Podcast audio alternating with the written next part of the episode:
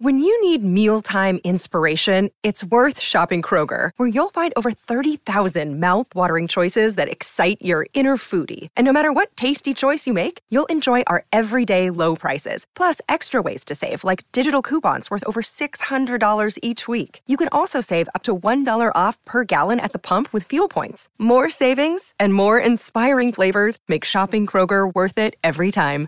Kroger, fresh for everyone. Fuel restrictions apply. MG at Mount Barker Auto Group in the Adelaide Hills, coming soon. Breakfast with Mark Bickley and Jared Walsh. Let's go! 12 minutes to 8. Happy Tuesday morning. Going to be a warm one today. 29 degrees, but we get to 35 tomorrow. Heating up for 38 on Thursday, too.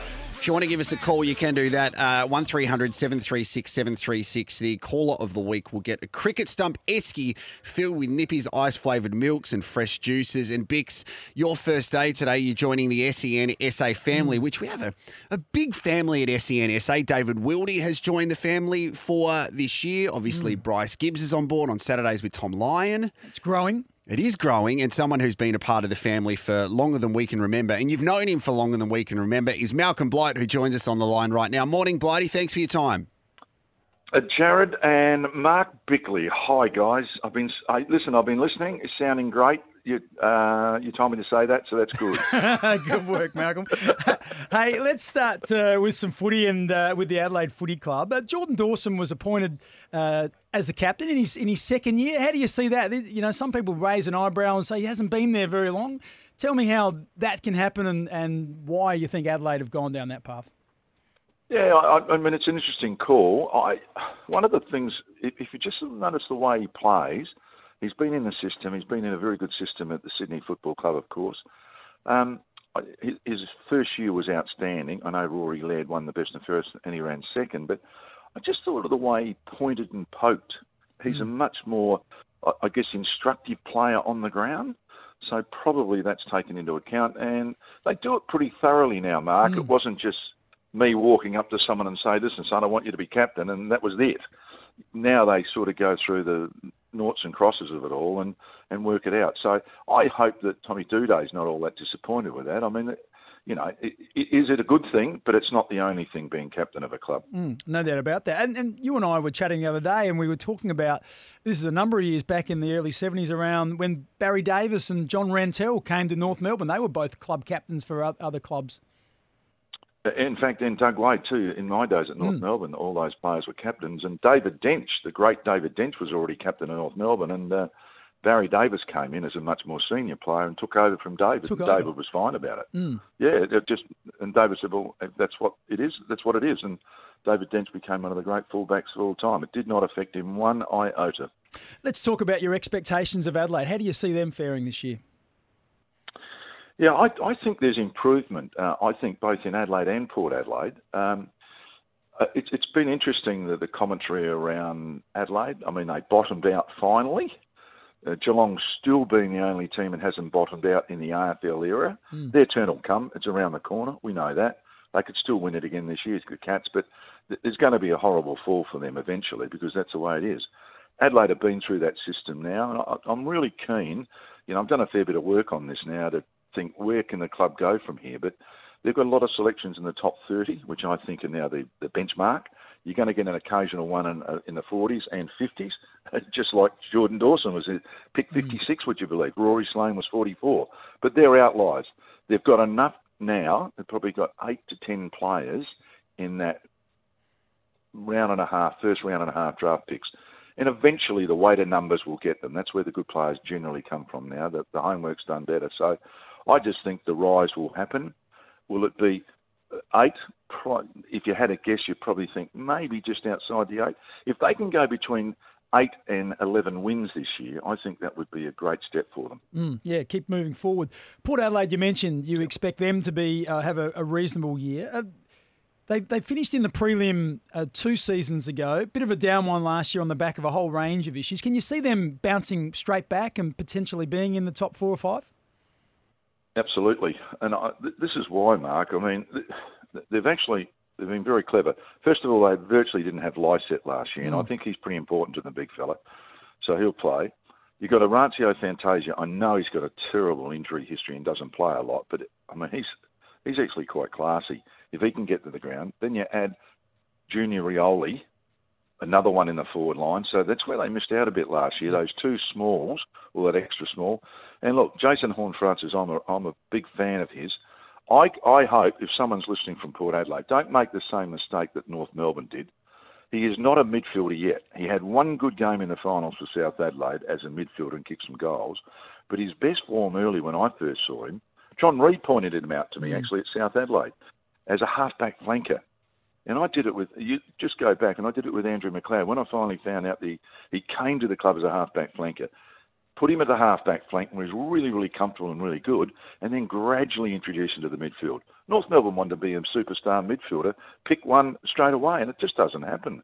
18, 19 year olds don't do that. They get bashed around and battered and lose confidence, and everyone loses confidence in them. So I hope that they play him and slip him into the team in a spot that he's really comfortable with. So, Blighty, you, you have coached some big name players in your coaching career Ablett, McLeod, Bickley. Um, if you were, if you were, that last one I just swapped out, mate. I, I just missed the last name. Bit of interference. um, if you were, if you were Ken Hinkley, how would you manage and, and treat Jason Horne Francis heading into this season? Um, you've spoken about positionally. He in the media yesterday said it's great to be surrounded by family and his support network. So would you put extra special attention into him to make sure that he is comfortable, or just make sure that he's one of the squad? Yeah, no, he's one of the squad, but I mean, you know, you know, I know Ken Hinkley pretty well too. I just think Ken invites them all in. They've got a pretty good track record, Port Adelaide, with players coming from other clubs. I think they actually get they get, you know, this is where you're going to play, and I, I just hope that Ken's done that with him. But what he'll do, he'll embrace him, and you're quite right.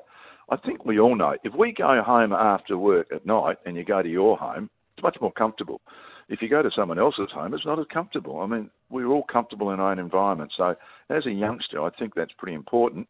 And I'm sure Jason Horne Francis will be much better for that if nothing else. Mm, tend to agree. Let's broaden our uh, our view a little bit. Who else has caught your eye uh, over the from last season to this season? Who do you think is going to improve and have a really good season? Look, I think um, I don't know if you read the paper yesterday. Uh, the News Corp put out their top 40 people, you know, the most mm. influential in uh, the whole world. Gee, number one, Jeff Browne, isn't it funny? He yeah. wants to get rid of the commission now. The thing that we all wanted football to do was try and be elegant, you know, just try and make it even and not let three or four clubs dominate. All those years ago, and that's why the AFL came into existence. Now he wants to go back like that because Collingwood are egos. A lot of them are ego people at Collingwood. They haven't done a lot lately, but anyhow, I just thought that number 32, Peter Malinauskas, in that top 40 list, I think he's in for a good season. Mm. I think he's started off very well. He's got the footy. He's got the gather round, as you, I heard you talking before. Yeah. I think he should get the Mardi Gras too. I know he's following it. so I, I would, I would actually I think, yeah, no, he, look, I think he's the one that's going to improve the most. We just got to get stuff like that there. And mm. I reckon let's bring back the egg and spoon race down King William Street. He'll do that too. Fair enough. Well, there you go. I think we need to get you two guys together. You can put your heads together and come up with a whole range of issues. But, bloody, hey, thanks for uh, giving us some of no, your time. You can't get morning. rid of him this what? easily, no, no, Bix. No. no, we've got one more question, Blighty. Now, we need to know what Mark Bickley was like to coach because um, at the moment he's in a, a tight black t shirt with some delicious facial hair, and he's just, we know he's the perfect man who likes to walk around on this Valentine's Day and people know who he is. But what was he mm. like as a, a young lad from Port Pirie who ended up becoming Premiership captain? Well deserved, two times over. Talk to us about some of the things we don't know about Mark Bickley. Well, he, he used to walk around with with a black t-shirt and sort of beardish, and that's what he used to do in those days as well too. Not much has so changed. nothing's he's learnt nothing. Another he's, he's nothing's changed at all. no, one of the things I said about Mark, and I'm sure he's heard me say it before, and I mean this sincerely. M- Mark was a no excuses person, and I reckon as a captain and a leader of a club, if you can get a guy there that still talks to all the players, which he did obviously, uh, obviously well liked, but also let's not make excuses. I mean, we're all going to make mistakes, but let's not make excuses. And that's the different approach. And I still think, regardless of how much we put our arms around them now and we try and encourage more than what we did in those days, I still think he was actually excellent at that. So, with that and also could play the game over 200 games. You don't play 200 games if you can't play. Uh, I think it was a, it was a terrific a terrific get for the for the Adelaide Football Club. Uh, great stuff, Malcolm. Thanks for very kind words, and uh, we love having you on our show. And uh, good luck with your show, which is starting the week before the season. Is that correct? Yeah, Sports Day SA will be back then with uh, David Wood and myself. And look, boys, I know you've mentioned it before, but I did want to say this on behalf of all all your friends and family particularly your loved ones. Happy Valentine's Day. Good on you, mate. Same to you and Patsy as well, mate. That's Wish lovely. Uh, a great voice and um, uh, speaks with authority as well when, when Malcolm Blight speaks. Everybody listens, so it's great to him uh, again as part of the SEN SA family. We did get a text coming through, um, Bix. This is from Steve on 0427 154 um, when Adelaide finished their new facility at Thebarton, um, would there be a statue of yourself, Mark, and Blighty no. holding up the Premiership Cup? It'd have to be from the second Premiership as Malcolm grabbed the cup with the wrong hand in the first Premiership. He did, but I would think that Malcolm uh, may have earned one, and maybe Andrew McLeod may have earned one, or Mark Ricciuto, but I wouldn't have thought uh, this battler would get one. Do you have a statue in Port Pirie? No. Do you, you know what you do have? At Bunnings uh, at Woodville, there's a plaque there. oh, I know you did because you go there and you go and have a couple of snags, and then there's this big plaque that says "officially opened by Mark That's Bickley." Can, can, I tell you another story about um, when Adelaide won the grand final in '97? I got the um, bestowed upon me the keys of the city uh, to Port Pirie. So I went there was a function there. Just try to open people's houses. No, no, so it's just a, it was a very nice gesture. When we did it again the second year, they decided, well, you've already got the keys to the city. We want to bestow another award on you. So they uh, bestowed the freedom of the city. And so I've got this plaque that says you've got the freedom of the city. And I said to, I think the mayor or one of the councillors, what does this actually mean? And what it means is uh, that I can lead a band down the main street or bang a drum down the main street and draw a sword in anger.